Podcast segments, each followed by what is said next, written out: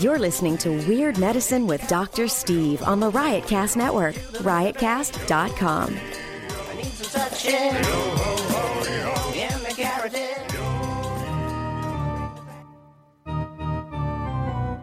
I've got diphtheria crushing my esophagus. I've got Ebola virus dripping from my nose. I've got the leprosy of the heart valve, exacerbating my incredible woes. I want to take my brain out and blast it with the wave, an ultrasonic echographic and a pulsating shave. I want a magic pill for all my ailments, the health equivalent of Citizen Kane.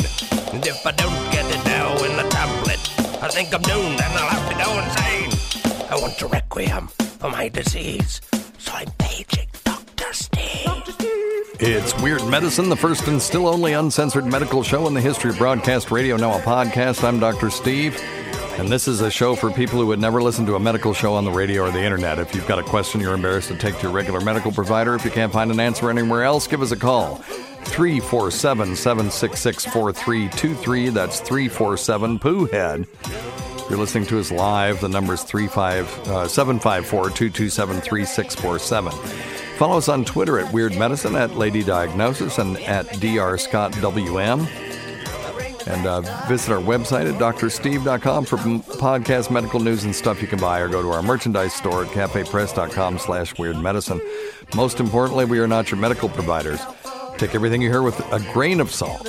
Don't act on anything you hear on this show without talking it over with your doctor, nurse practitioner, physician assistant, pharmacist, chiropractor, acupuncturist, yoga master, physical therapist, clinical laboratory scientist, registered dietitian, or whatever. Goodness gracious. And later in the uh, in the show, you're going to hear about our new sponsor. It's Feals, F E A L S. Go to feals.com slash fluid for uh, certified potency uh, CBD oil. And, um, you know, Dave Cecil's going to help me out with that a little bit uh, later on in the show. Go to stuff.drsteve.com, stuff.drsteve.com for all your Amazon needs. Just remember it. And if you're going to go to Amazon, just go to stuff.drsteve.com. You can bookmark it if you want to. Uh, and uh, check out tweakedaudio.com, a Tennessee business in Franklin, Tennessee. Offer code FLUID, F L U I D, for 33% off your earbud purchase. Best earbuds for the price on the market and the best customer service anywhere. And if you want to lose weight with me, your old pal, Dr. Steve, you want to get to your ideal body weight like me for the first time since you were in college, go to Noom, N O O M, dot drsteve.com. That's noom.drsteve.com. You get two weeks free and 20% off if you decide to sign up. It's only a three month program. Uh, if you decide to do it, but if not, you get to keep the app and you can use it for logging and stuff like that. There's no points. You do have to log your food, but that's for accountability. That's what gets you in the habit of realizing what you're putting in your mouth. And it's a psychology app. It changes your your relationship with food. Only thing I've had that I've had this much success with this long. So noom.drsteve.com. If you want to do paleo with it, or you want to do keto, or you want to do Mediterranean, you can do all that. Uh, they're open to just about anything, and there's modules on each one of those things. And uh, but give it a try. Let me know what you think. And uh, if you want archives of the show, go to premium.drsteve.com, and all the instructions are there. And don't forget Dr. Scott's website at simplyherbals.net. All right, let's get into it. Okay, I'm recording this uh, January 23rd, 2020 if you're listening to this uh, anytime significantly after that, in other words, if they're replaying this show, uh, some of the things I'm about to say might sound stupid to you because things have happened since then that I can't predict. But anyway, right now we're just in the uh, beginning of a uh, coronavirus emerging, rapidly evolving situation that the CDC is involved in. And uh, the, if look, you can read CNN and Fox News and all these. Just go to the CDC website because that's where they're getting their stories from. And you'll get it straight from the spigot, so to speak. Um, and uh, I'm just thinking of all these fellatio references that I could make, but this is a serious subject. So, anyway, just go there and get it straight from the source. Uh, uh, you can search cdc.gov and then just put in uh, coronavirus or just go to the cdc.gov front page. It'll be all over the place. So the uh, CDC is closely monitoring an outbreak of a respiratory illness caused by a novel, which means new, coronavirus named 2019 NCOV. It'll eventually be called Wuhan uh, coronavirus or Wuhan coronavirus. It was first detected in Wuhan City in China.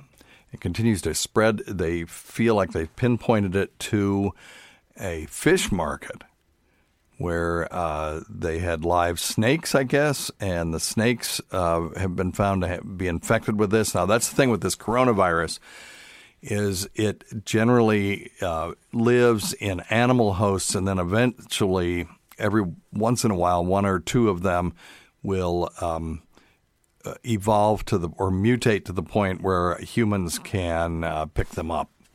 When that happens, they be, because it's a novel virus, we don't have antibodies to it in the in the population, so it can spread pretty rapidly, particularly if it's easy to spread. And that's that's the issue, isn't it? If I can cough in the air and a hundred people will get it, that's a very uh, easily um, uh, transmitted disease with a high contagious um, um, uh, potential. Whereas if I have to have sex with you 20 times and maybe one time out of the 20 or uh, 200, you would actually contract the virus. That's very low contagious value. All right. So, a uh, number of countries, including the United States, have been actively screening incoming travelers from Wuhan. And human infections with 2019 NCOV have been confirmed in the following places Taiwan, Thailand, Jap- Japan, South Korea, and then the United States announced their first, uh, our first infection with the 2019 NCOV detected in a traveler returning from Wuhan on January 21st, 2020. So that's the thing. So, so you set up this screening. Well, we're just going to screen people from Wuhan. Well, the Chinese government appropriately is quarantined Wuhan but now, I mean, what are you going to sc- screen people from Taiwan who now have gone to England? Now, do you because they just went there? I mean, you, you end up having to screen everybody. You can see how quickly this thing can spread, particularly in this world where people can, you know, there's ease of movement. You just hop on a plane, you go somewhere, and you can be patient zero in that area. Um, Chinese health authorities were the first to post the full genome in uh, GenBank, the NA, uh, the National Institutes of Health Genetic Sequence Database. That's a good thing. So they got the virus, they pulled it apart, they sequenced it, and now you can uh, look at the DNA, see what's common with other coronaviruses. Do we have something already that that might match some of these proteins um, in the or, or that would allow us to um, get closer to getting a vaccine or even a treatment for it. I mean, you can treat some viruses. Obviously, we've been very successful in treating HIV, which is a retrovirus. Uh, we're decent at treating influenza. We've got a new uh, medication called Xofluza. I can't remember the um, the generic name for it, but it's a one dose wonder. Apparently, you catch it within the first 48 hours. You take one dose and it really improves uh, your uh, ability to stay out of the hospital and your ability to not die from influenza. So we're getting there, and a, uh, uh, a universal vaccine for all influenza is on its way. So hopefully that's coming very soon as well. Um, so coronaviruses are these uh, family of viruses that some cause illness in people, others circulate among animals. Most of them cause in humans the common cold. And uh, rarely they're saying animal coronaviruses can evolve and, uh, and infect people and then spread between people. And you've seen this already. There's this uh, Middle East respiratory syndrome, and then there is uh, SARS, which is severe acute respiratory syndrome. These, all of these things that you've heard about, um, SARS and MERS. Uh, SARS was first reported in Asia. MERS was uh, reported in the Middle East and um, uh, all of these things are coronaviruses. And uh, let's see here. Uh, when person to person spread has occurred with SARS and MERS, it's thought to have uh, happened via respiratory droplets produced when an infected person coughs or sneezes, similar to how influenza and other respiratory pathogens spread. Uh, spread of SARS and MERS between people have generally occurred between close contact. So, you know, close repeated contact seems to be required. You can't just go into a movie theater, cough once, like in that movie, uh, uh, what was it, Outbreak or something. And, uh, you know, they showed the particle coming out of the guy's mouth sitting and watching a movie and other people inhaling them and then getting the disease. Uh, early on, many of the patients in the outbreak in Wuhan, China, reportedly had some link to a large seafood and animal market suggesting animal to person spread. However, a growing number of patients reportedly have not had exposure to animal markets, suggesting person to person spread is occurring. Yeah, so if you saw this disease and every person was associated with that market, you would think, well, maybe it's not able to uh, be transmitted human to human, only animal to human. And that makes you feel a little bit better uh, because you can uh, sort of nail down the source, eradicate that, and then you're done. But now you start seeing people like these people in Taiwan or other countries that have never been to that market, and it's like, uh oh, they had to have gotten it by um, uh, being exposed to a human being that had it, not another animal. Uh, both MERS and SARS have been known to cause severe illness in people. The situation with regard to uh, this one is still unclear. While severe illness, including illness resulting in a number of deaths, has been reported in China, other patients have had milder illness and been discharged. There are ongoing investigations to learn more. This is a rapidly evolving situation. Information will be updated as it becomes available. So, what you're interested in is what are my risks of catching this? And uh, what are my risks of dying from it? So, uh, the risk assessment by the CDC uh, says that outbreaks of novel virus infections are, are, always a public health concern. The risk from these outbreaks depends on characteristics of the virus, as we've already alluded to, including whether and how well it spreads between people, the severity of the resulting illness. Well, see, I'm a genius. I've already said all these things. And the medical or other me- measures available to control the impact of the virus, for example, vaccine treatment or medications. Um, Investigations are ongoing to learn more about some degree of person to person spread of 2019 nCoV is occurring. It's important to note that person to person spread can happen on a continuum. Some viruses are highly contagious, like measles, while other viruses are less so. Well, again, thank you, CDC. Your old pal Dr. Steve already threw these ideas out. Let's see here. Of course, I'm just I'm patting myself on the back because uh, you know there's nobody else here to do it for me. Uh, it's not clear yet how easily it spreads from person to person. It's important to know this in order to better assess the risk posed. So they're just there's in other words, they're saying we don't know.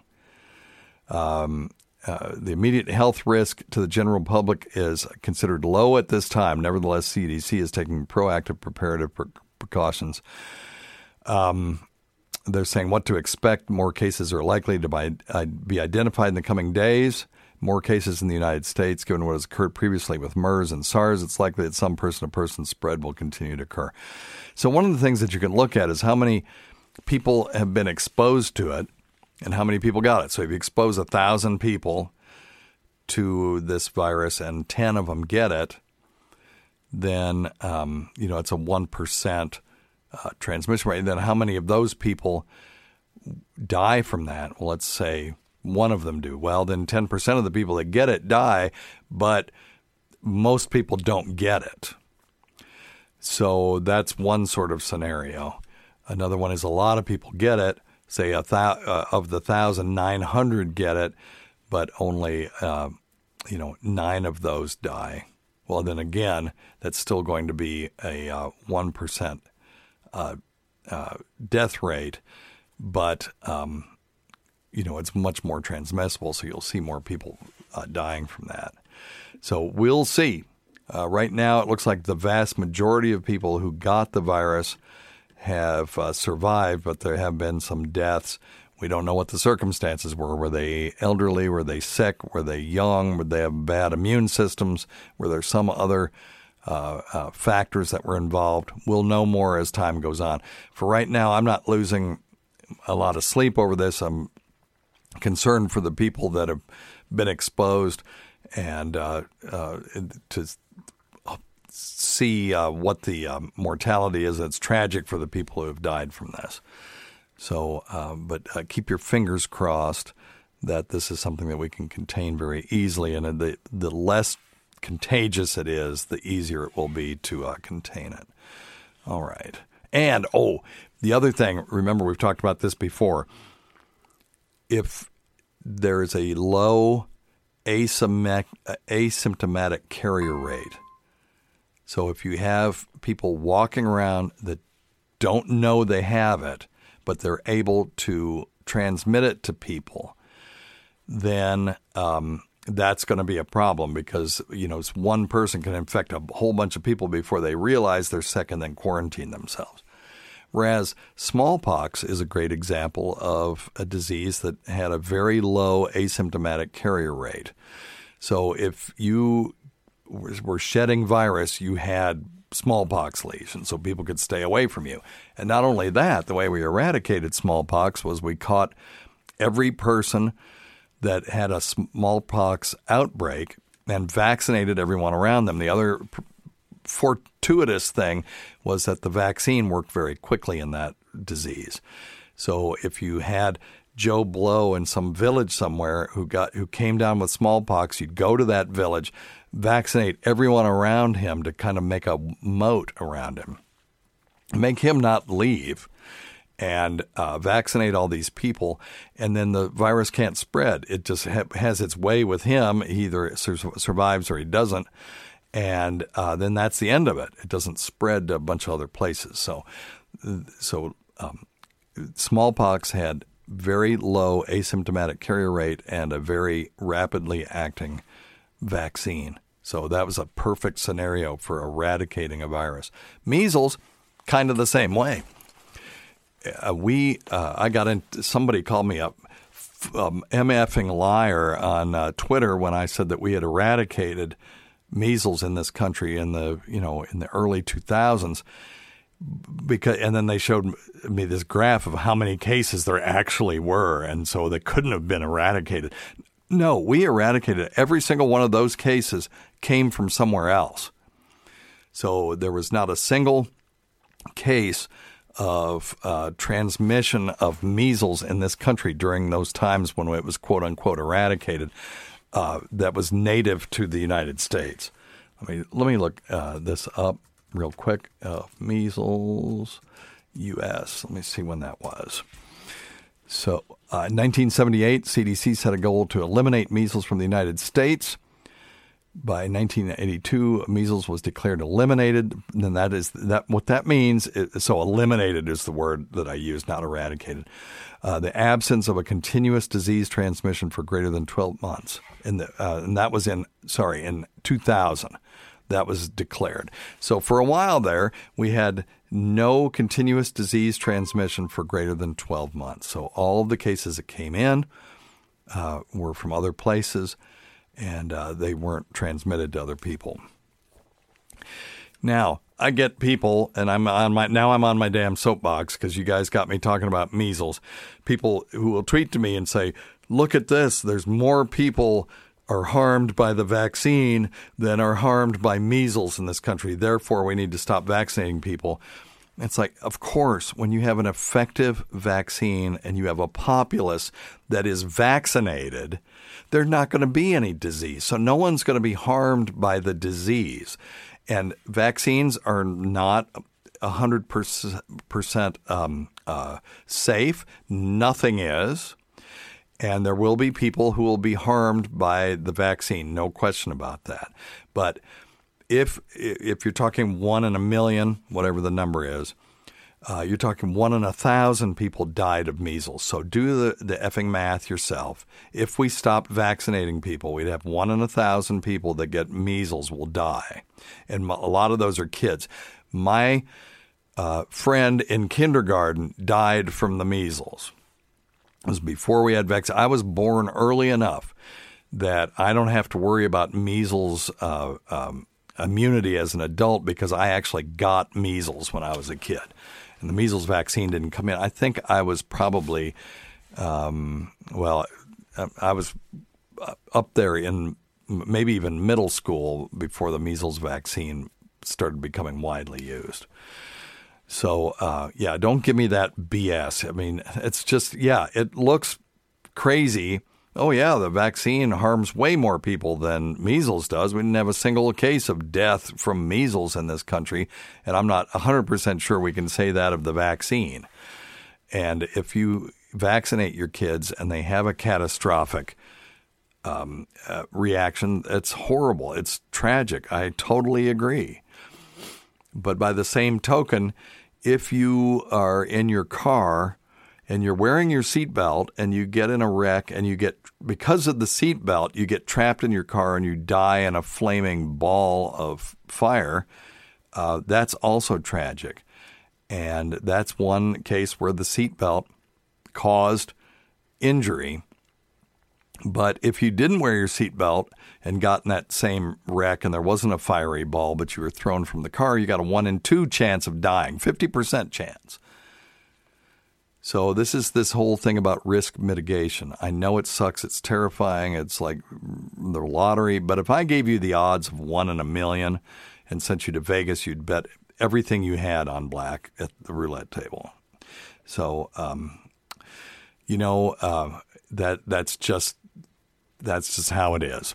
So the unvaccinated population, if you're trying to prevent deaths, we have to vaccinate people for measles and other viruses like that. And uh, if uh, and yes, there will be tragic consequences, sadly, but the, infinite, not infinitely more, but uh, orders of magnitude more tragedy if you don't vaccinate. So, um, you know, and think of rabies. When's the last time you uh, worried about a dog being rabid that was running around your neighborhood? When I was a kid before the rabies virus, that was a thing, and it was terrifying. They ran these effing commercials on uh, that gave me nightmares about rabies. I was terrified to go outside because maybe a rabid dog would be out there and would come after me. And then the whole Cujo thing uh, didn't help anything when it came to rabies. Although I think the Cujo, the book and the movie, probably helped um, people to remember to vaccinate their animals. So we just don't see a lot of rabies. It's still out there because foxes and bats will have it and animals will get it. And sometimes when you have an outbreak in an area uh, among the fox population, they'll throw food out that's laced with the rabies vaccine just to try to uh, settle things down. So kudos to the uh, veterinarians and uh, uh, wildlife folks out there that take care of things like that.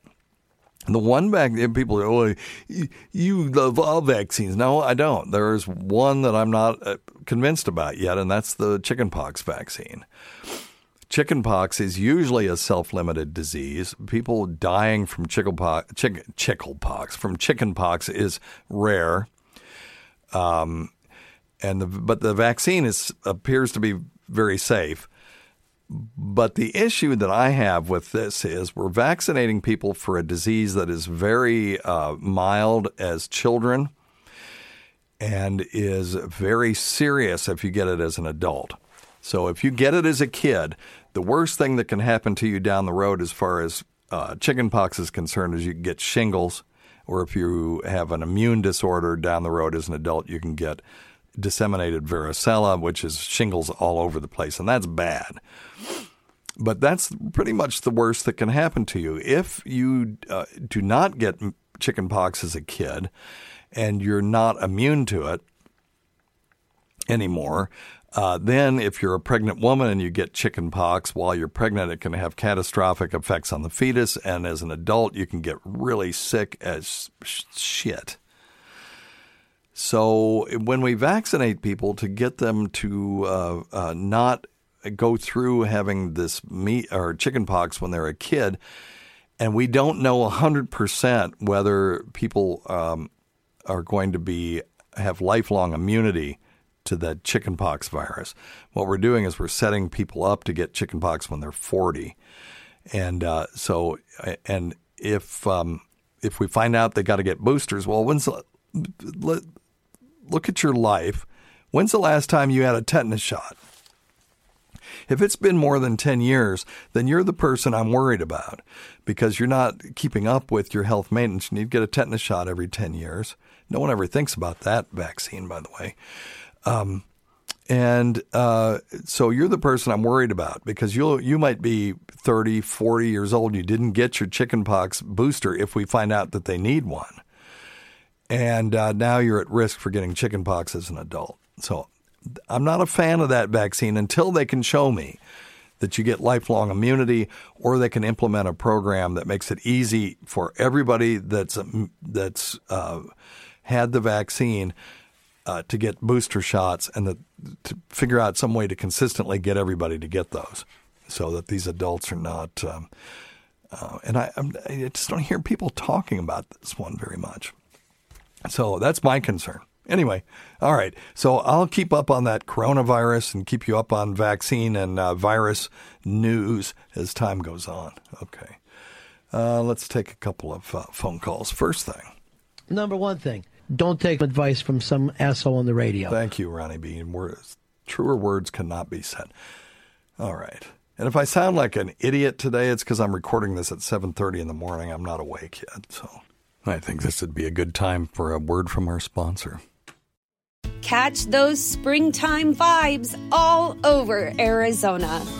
Break out of the winter blues by hitting the water at one of our lake and river parks. Take a hike among the wildflowers. Just make sure to stay on the trails and leave the flowers for the bees. Discover Arizona's best kept secret and visit azstateparks.com slash amazing to start your springtime adventure. We'll try to always get it right. Beauty of life lives inside of you. And I hope someday you find it too. Hey, Dave. Yeah, man. You experience stress, Can happen. anxiety, chronic pain, like I do, Sometimes. trouble sleeping at least once a week? Well, you're not alone. A lot of us do. Personally, I think our listeners of this show know that I have um, an autoimmune thing called polymyalgia rheumatica. Most of the time, it's 80 year old women that get it, but you know, your old pal Dr. Steve has it. Causes uh, some pretty severe uh, chronic muscle pain. And I was looking for something that would help. And lo and behold, look what dropped in our lap. Feals, F E A L S. Feals is premium CBD. It's cannabidiol delivered directly to your doorstep. Was it due? Wow. It naturally helps reduce stress, anxiety, pain, and sleeplessness. And, um, you know, it's legal. Sounds good. Um, it works on receptors of the brain that mm, that most of our medications that we have on the market don't touch. And uh, I took some the other day uh, just to try it. I was feeling kind of crummy in the morning, and I took a very low dose of one of their what they call flights, where they've got these little vials that you can try. And man, I'm telling you, I felt like a million bucks all day. Really? No, not high, none of that. Felt totally clear, mental clarity, physical. Um, you know, the pain was gone. It was insane. It's really easy to take. You put a few drops of Feals under your tongue, and uh, you can feel the difference within minutes. Uh, it's so easy to use. You get a little dropper, you get these little vials, and you just put it on your tongue. There are CBD products where you rub them on and things, and really you, you only get about if 10% of it actually ends up in your system. That would be a remarkable number. So it's usually lower than that, I think. And uh, so they've decided to go with tinctures only. And they use a combination of uh, CBD and uh, uh, MCT oil, medium chain triglycerides, tasteless, odorless. And uh, so you get the actually the full flavor of the CBD, which I like. Got kind of a, an earthy, organic flavor that's really quite pleasant. And um, uh, you put it under your tongue, and you get excellent absorption. It's fantastic. If you're new to CBD, offer, uh, Feals offers a free CBD hotline and text message support. Who's doing that? to help guide your personal experience, you can feel better naturally. Works naturally to help you feel better. No high, no hangover, no addiction. Uh, you join the Feals community to get Feals delivered to your door every month. It is a subscription based thing, but you know, you can try it. If you don't like it, you cancel it. You save money on every order and you can pause or cancel anytime. Uh, Feals has me feeling my best every day and it can help you too. Become a member today by going to Feals, F-E-A-L-S dot com slash fluid. And you get 50% off your first order with free shipping. That's Feals, F-E-A-L-S dot com slash fluid. Become a member and get 50% off automatically with your first order with free shipping. That's feals.com slash fluid.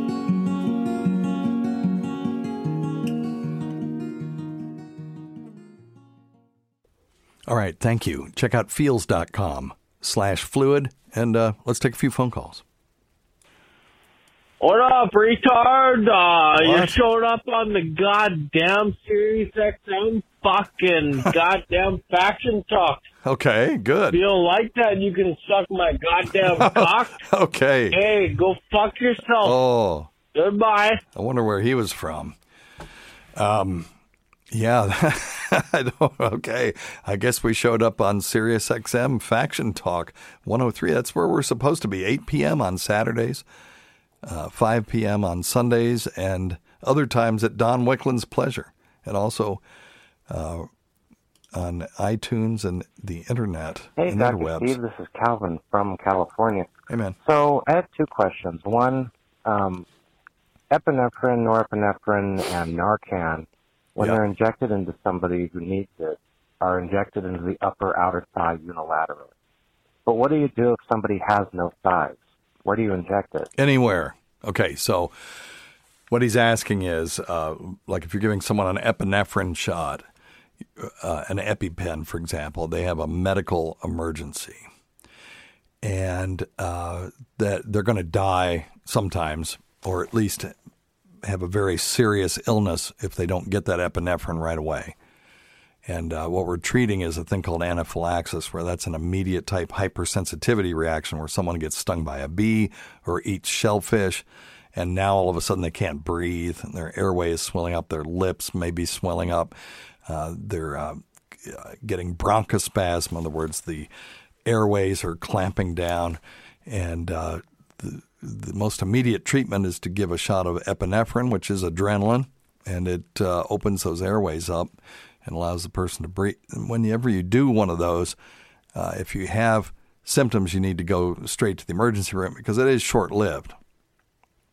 And uh, uh, you may need uh, further treatment or probably will need further treatment. So, what he's asking, I'm guessing, is if someone has, uh, you know, had a hemipelvectomy, which is uh, where they no longer have a, an upper outer thigh. But you know, it's rare that someone has both upper outer thighs gone. But uh, in a medical emergency, you can just basically give it anywhere where the patient has uh, meat. You can even do it in the deltoid. You know, if they're gonna, if the answer is they're gonna die if you don't give it, you give it anywhere you can get at them. Same thing is true of Narcan. Narcan is the uh, mu opioid receptor blocker that's given uh, either intravenously or subcutaneously under the skin uh, to uh, or up the nose. In the case of the Narcan nasal spray, you just spray it up someone's nose, and it uh, knocks off. It competes for the receptor space with the uh, narcotic that's trying to kill them when they're having an overdose, and uh, allows them to live. Again, if you give that in the field, you must transport that person immediately to the hospital because it may only last 10, 15 minutes. You've saved their life, but if you just then walk away and ignore them, if they've got a large enough dose of these uh, opioid analgesics in their system, they'll, the Narcan eventually will just lose its grip on those receptors and the opioid will regain control. And the next thing you know, the patient's comatose again. So uh, you can give it anywhere you want. All right And then the other one except in the eye. Don't don't give it in the eye. Thank you. was um, dealing with Texas cedar fever. It's like this uh, pollen dust stuff that gets everywhere. It's really, really irritating. I was taking some Claritin, and the tabs are 24 hours, but they're really small. They're little speck things. How can something so small last for 24 hours? If I Yeah. Okay. Uh, it's just When you take a medication, it's either uh, excreted by the kidneys at some point uh, in some form, or it hits the liver and is changed, or both. And the, each every chemical reaction has a, uh, a you know a duration, and that's what gives these things their half life is how long that they're in their in your system. So I'm just going to give you a very simplified answer. So something like loratadine, which is the generic name for Claritin that lasts 24 hours, or fexofenadine, which is uh, Allegra, which also lasts for uh, 24 hours when given in a dose of 180 milligrams. Um, basically, uh, that's the the rate of its degradation. Uh, it takes about 24 hours for it to get out of your system. So it hits the liver. Some things are immediately en, en masse changed to inactive drugs. So they're very rapidly uh, uh, out of your system. And then other things, uh, they pass through the liver and maybe 5% of it gets changed and the rest of it passes through unmolested. But each time it passes through the liver, 5% degrades. And so you can calculate the rate of change from that. And, uh, uh, you know, at some point you'll clear it all from your uh, system unless it's stored in the fat long term, like some medications are, like fentanyl is fat soluble. Fentanyl is a very potent uh, opioid uh, that's causing a lot of mayhem out in the real world, mainly because it's so potent. It's dealt it's uh, dealt in microgram amounts instead of milligram amounts. And therefore, uh, if you've got a dealer who is cutting heroin with fentanyl to make it uh, to boost its potency, when they do that, unless they measure that very carefully, they can very easily give the the dose in that packet, um, of, you know, make that dose fatal. And uh, uh, therefore, I, we don't recommend street drug use because if you can't 100% trust your pharmacist to give you exactly what's in supposed to be in the bottle, that things happen. And uh, you know, pharmacists don't start calling saying I'm trashing you. I'm not. It's I've been to the pharmacy before and gotten you know one less pill than was supposed to be in there, or I've gotten eh, rarely, and this is rare, maybe one or once or twice in my life, gotten something that wasn't supposed to be in there, and if they didn't catch it, I got it home, and then they go, "Oh gosh, you know, we made a mistake." Shit can happen. It's as close to perfect as it can be. But even in a perfect situation, when humans are involved, things will happen. So, uh, if I can't 100%, I can 99.999% trust my pharmacist, but it's not 100%.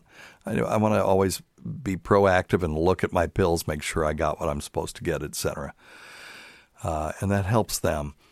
Uh, why would I trust, therefore, somebody on the street that's just going, well, looks like this stuff needs a little bit more fentanyl. I'll just give it a little teaspoonful.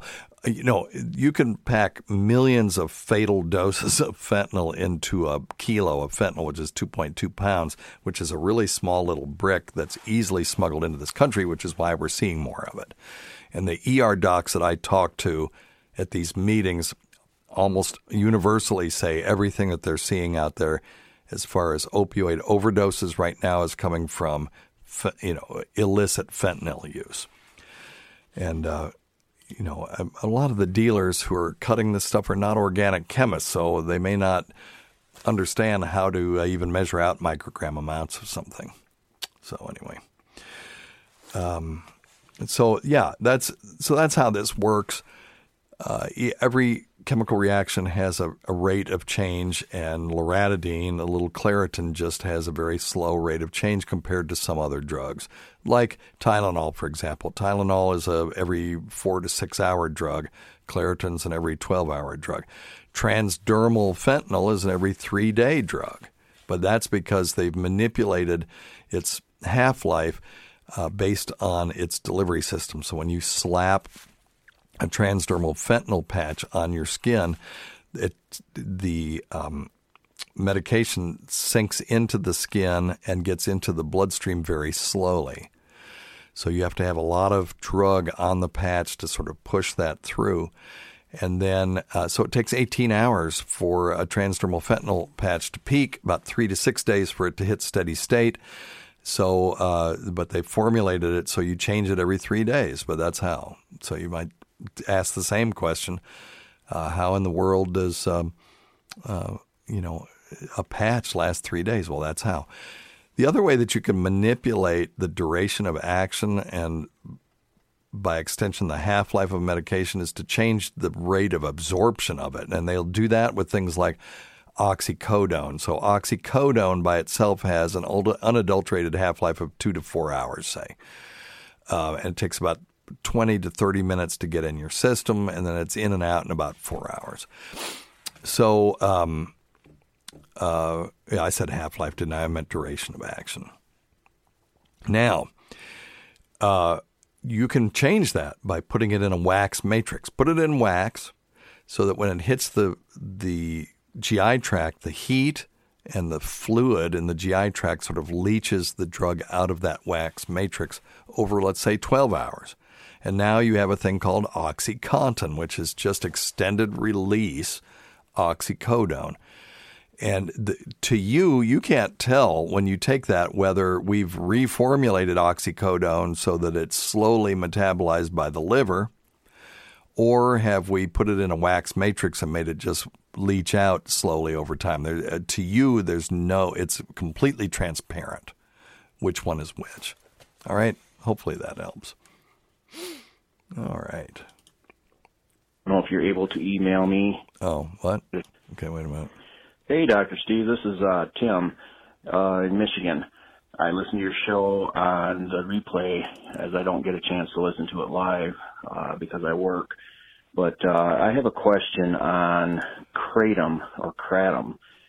Uh, I've been on Norco for probably about 15 years now for uh, disc damage in my back, and now they basically have turned it into chronic pain uh, issue, and or that's how they classify it anyway. And of course, all the problems now trying to get opioids uh, with and with for chronic pain and all this kind of crap. Um, I'm seeing a lot more. I'm, I'm, I'm members on some groups on Facebook for chronic pain and, and stuff like that, and they're all talking about kratom being a pretty decent alternative to narco, to opioids, and that kind of stuff. Um, I'd love to find an alternative that I could get off this stuff, but I still, you know, have the underlying issues of my back problems. And now because of what I believe is, uh, the, the opioids causing all this chronic pain, I'm, I'm in serious, serious pain. And, uh, uh I got to do something because this isn't okay. good. Yeah, I get it. I get it. No, it's a real problem. And when he says opioids causing pain, you may think he's crazy, but actually, there is this thing called opioid hyperalgesia syndrome. That actually, when you as you take the opioids, you're stimulating these pain receptors, and you get an increased amount of pain. And as you increase the pain medication, it actually gets worse. And so the counterintuitive thing when you're in the middle of this is to reduce the dose of the opioid, and then magically this actually gets better, and maybe even discontinuing them altogether. But uh, because of this sort of political situation in medicine right now, where chronic pain patients are, a lot of them feel like they're being looked at as if they're criminals or they're seeking something they shouldn't be seeking, et cetera. And this, a lot of this came from the 80s when we, when physicians were told that we were under treating pain, and um, so we started treating more pain, and then we had more and more people getting having issues with addiction, and now we're getting dinged saying we caused this this opioid addiction problem. And so there are some docs out there just won't write anything, or they are sl- hacking and slashing at all their patients, whether without regard to whether they need the medication. And so they're put in a bind and people are getting desperate. So they're saying, okay, I'll get off this stuff, but give me an alternative. But we don't really have a good alternative, or at least we haven't funded one. We've we've done a lot about the supply of these medications. In other words, just cut it to the bone. If you look at any graph, if you go to drsteve.com and just search uh, opioid. I've got a graph on there that shows the volume of pills rising at a linear rate until about 2010 and then falling off pretty precipitously at almost the same slope from then on. And then from 2015 to 2016, it drops uh, precipitously again. And I mean really, really rapidly. And at the same time, you see opioid uh, overdoses increasing almost geometrically and it makes total sense as you supply reduce the uh, supply of the safer alternative you're increasing the demand for a less safe alternative. We just talked about fentanyl and how easy it is to uh, overdose on that stuff. And these little packets full of white powder don't have the microgram amounts of fentanyl printed on them so it's very hard to know by just looking at them uh, how potent they are. Well anyway so people are desperate and then they read about this kratom stuff and they're like, well, maybe I'll try that. And there have been some people that had successes with it, but I don't like this situation where we put people in a situation where now they have to do sort of uh, armchair pharmacology at home without any support from a medical professional that actually knows something about this. And uh, let's talk a little bit about what kratom is. It's a tree. It grows naturally in Thailand, Malaysia, Indonesia, and Papua New Guinea. And uh, they've it's been used as traditional medicine in those areas for ages. It's also now making it out to the real. Well, I don't want to say out to the real world, to the Western Hemisphere, where people are starting to uh, uh, use this stuff as well. And it's not illegal in most places, or a lot of places less and less legal, but um, you know, it's um, very interesting molecule that deserves more examination. There's um, some aspect of the kratom, and it could be one molecule or it could be multiple molecules. That's harder to say because it's a plant, right? And so, like pot can have multiple uh, active in molecules in it we always concentrate on THC, but there are others like cannabidiol or CBD and lots of other uh, cannabis related uh, molecules. Well, some parts of the nerve cells, uh, like opioid um, receptors, and then there are uh, other things that act, or other either parts of that same molecule or different molecules that act as alkaloids so they can give you a euphoria or even uh, sort of semi hallucinations and stuff like that. So, very interesting. And there have been some great successes, people saying, Look, I got off everything. And then there are other people that I talk to, and we've had on this show, who have said they switched from, say, oxycodone to kratom, and now they're addicted to kratom. They can't get off of it. And then there are other adverse effects that go along with it muscle tremors, itching, sweating, dizziness, dry mouth, seizures, even hallucinations, and even liver damage. So, um, you know, the FDA is saying there's no FDA approved uses for kratom. That doesn't mean that it has no use. It needs to be further studied. And I know that some of you guys got to do something and you're um, um, you're desperate for some relief. Go see an addictionologist if you're having trouble with uh, street drugs or pills, and there are things that they can do to help you with. And I promise you, research is ongoing to try to make this process even easier. And um, I've seen studies where they try to make people go through withdrawal in one day, and what they'll do is they'll give them a general anesthetic so that they're out of it completely and on a, maybe even on a ventilator.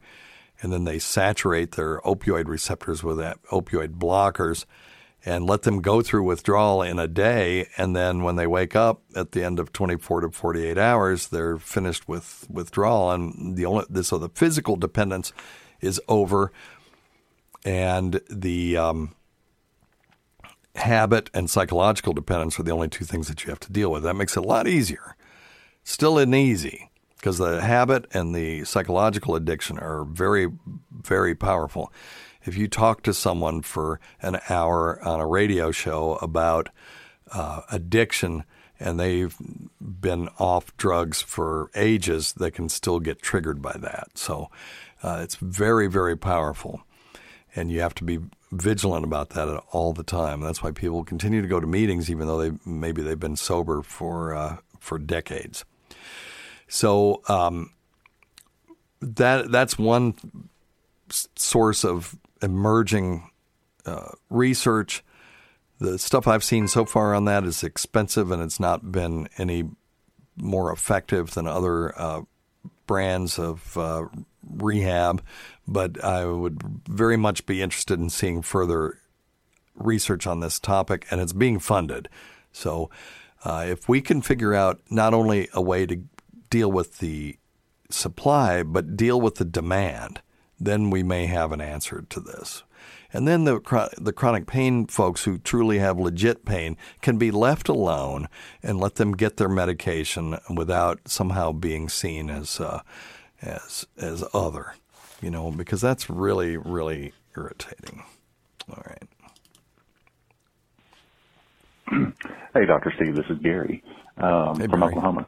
And I got a question about some blood work that I got, and it's actually come up uh, past few times that I've done blood work, and it's about my bilirubin count. And doctor came back and gave me a call and was like, hey, you know, we probably need to discuss this, but this is the first doctor that I've been to that actually wanted to uh, discuss it. And Yeah. so, anyway, uh, let's So this guy's had an elevated bilirubin. Bilirubin is um, um, produced by the liver. When you get liver obstruction like cirrhosis, your bilirubin will go up. When you have an elevated bilirubin, if it's high enough, your skin will turn yellow and the your the whites of your eyes will turn yellow, and that's called jaundice. If it's in the eyes, it's called scleral icterus, and uh, it's a sign of pretty significant liver problems.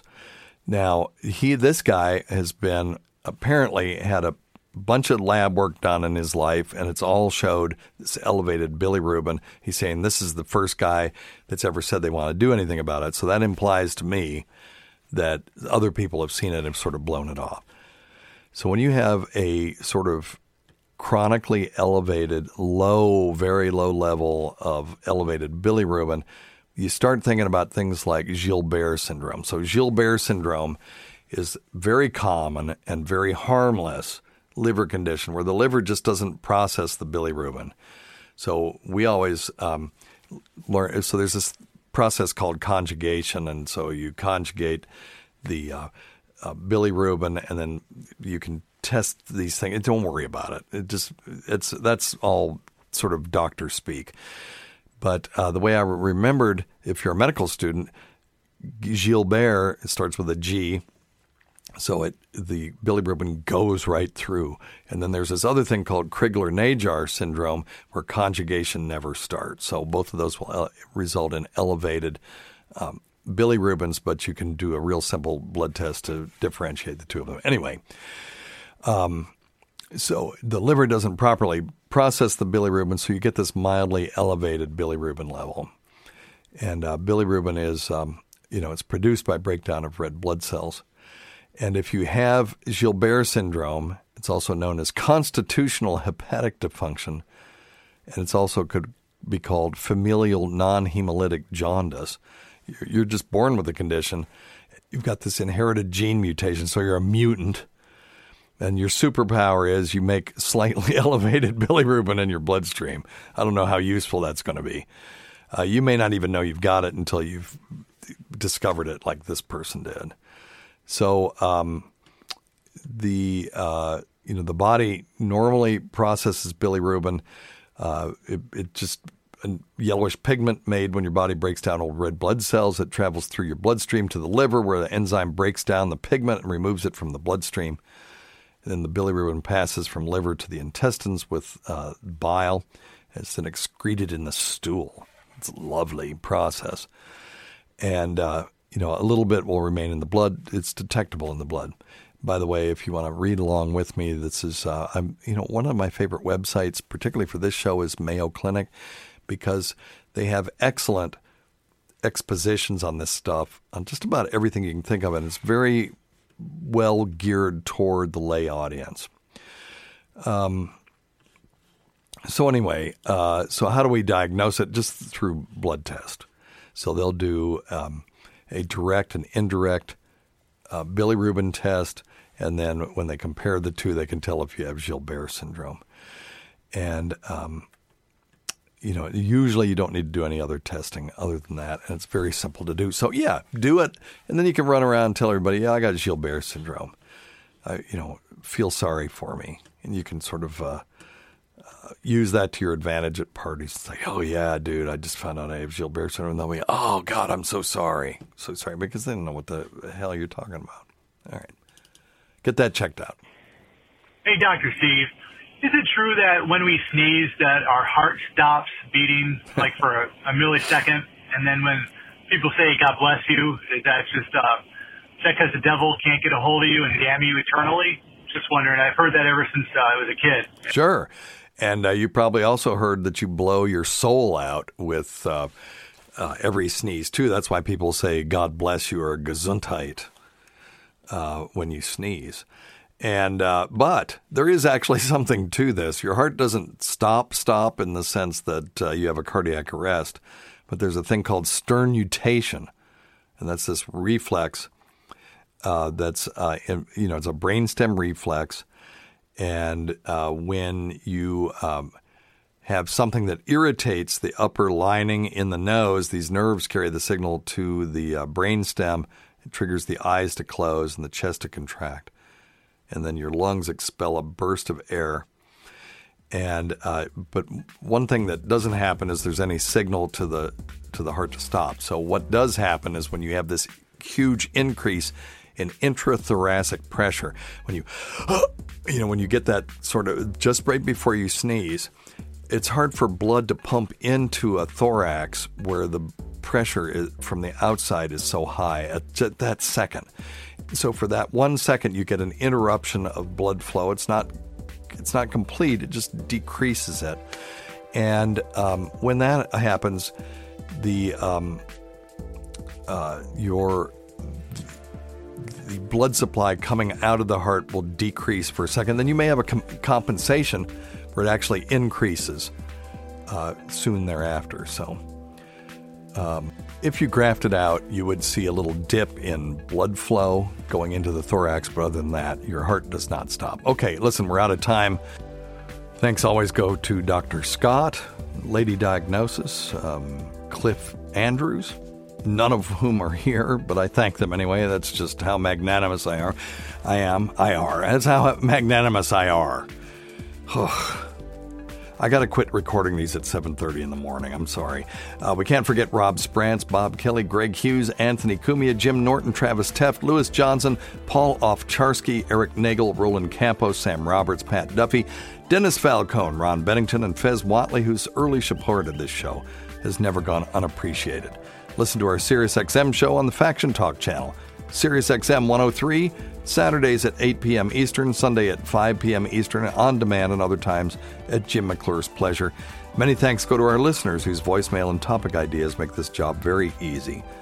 Go to our website at drsteve.com for schedules and podcasts and other crap.